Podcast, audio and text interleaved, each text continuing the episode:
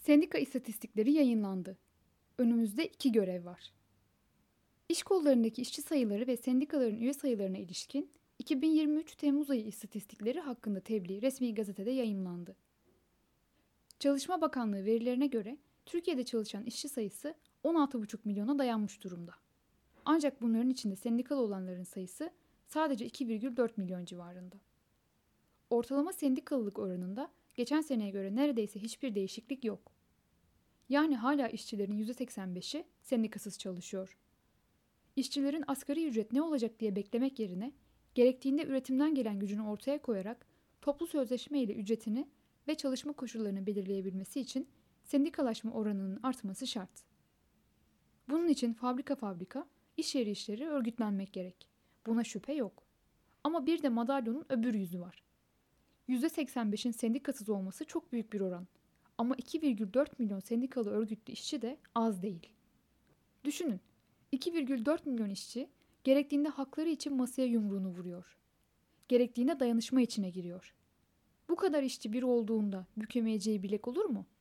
Evet, daha fazla örgütlenelim ama bir yandan da var olan gücü sendikalaşma sırasında patronların saldırısı olduğunda dayanışma için kullanalım.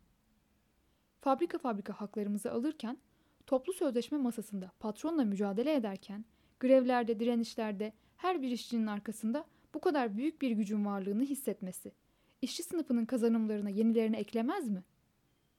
Sendika konfederasyon ayrımı gözetmeksizin mücadeleci, örgütlü işçilerin dayanışması bir yana, patronlarla girişilen tek tek mücadelelerde sendikaların kendi güçlerini ortaya koyması bile çok etkili olur. Bugün bu güçle bir zaten yapılan, bir de yapılması gereken örnek verelim.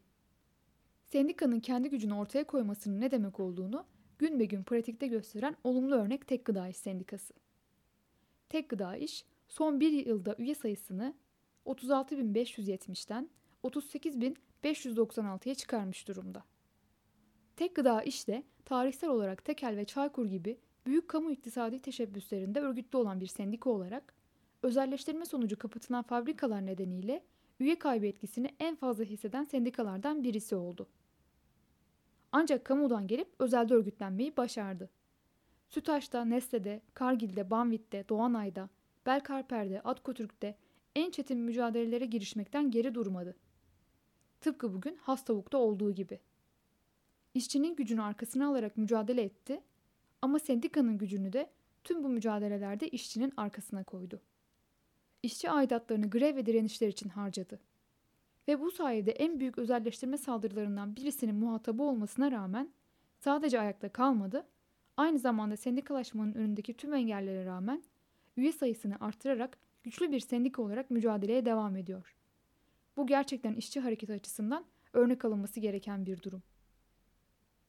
Diğer örnek içinde önümüzde bir test süreci olarak MES sözleşmeleri var. Yaklaşık 200 fabrikada çalışan ve 130 bin işçiyi kapsayan MES Grup toplu sözleşmesi süreci başlıyor. Türk Metal Sendikası 268.385 üye ile tüm sendikalar arasında en fazla üyeye sahip ikinci sendika. İstatistikler resmi gazetede yayınlanınca sosyal medyada en büyük Türk Metal diye etiket kampanyası başlattılar. Alın size MES sözleşmesi süreci. O büyüklüğü bu süreçte işçinin hakkını savunurken gösterin. Türk Metal'in örgütlü olduğu fabrikalarda sözleşme taslağı hazırlanırken işçilerin beklentisini anlamak için yapılan anketlerde işçiler bir büyüklük değil, beklentiyi düşürme amaçlı çok küçük rakamlar gördü. Anketinizi alın başınıza çalın dercesine ya doldurmadı ya da Türk Metal'in çizdiği sınırları değil, işçilerin beklentisini ve kırmızı çizgilerinin kendisi yazıp verdi. On binlerce metal işçisi hak verilmez alınır diyerek şaltere elini uzatsa, sözleşme masasına grevle yumruğunu vursa, işte o zaman ortaya çıkacak büyük gücün karşısında 200 tane patron ne yapabilir? Bunu sağlamak için elbette anketleri doldurmayarak sendikaya tepki göstermek yetmez. İşçinin gücünü patronlara göstermek için sendikaları harekete geçirmek, üretimden gelen gücü kullanmaya zorlamak gerek. Bu anlamda baştaki konuya yeniden gelecek olursak görev ikili. Bir yandan %15'e yetinmeyerek örgütsüz %85'in de patronlar karşısında sendikalı ve örgütlü olması için mücadele etmek görevimiz. Diğer yandan hakkımız olanı almak için mevcut %15'in gücünü de sınıf mücadeleci bir anlayışla, işgalle, grevle, direnişle göstermek gerek.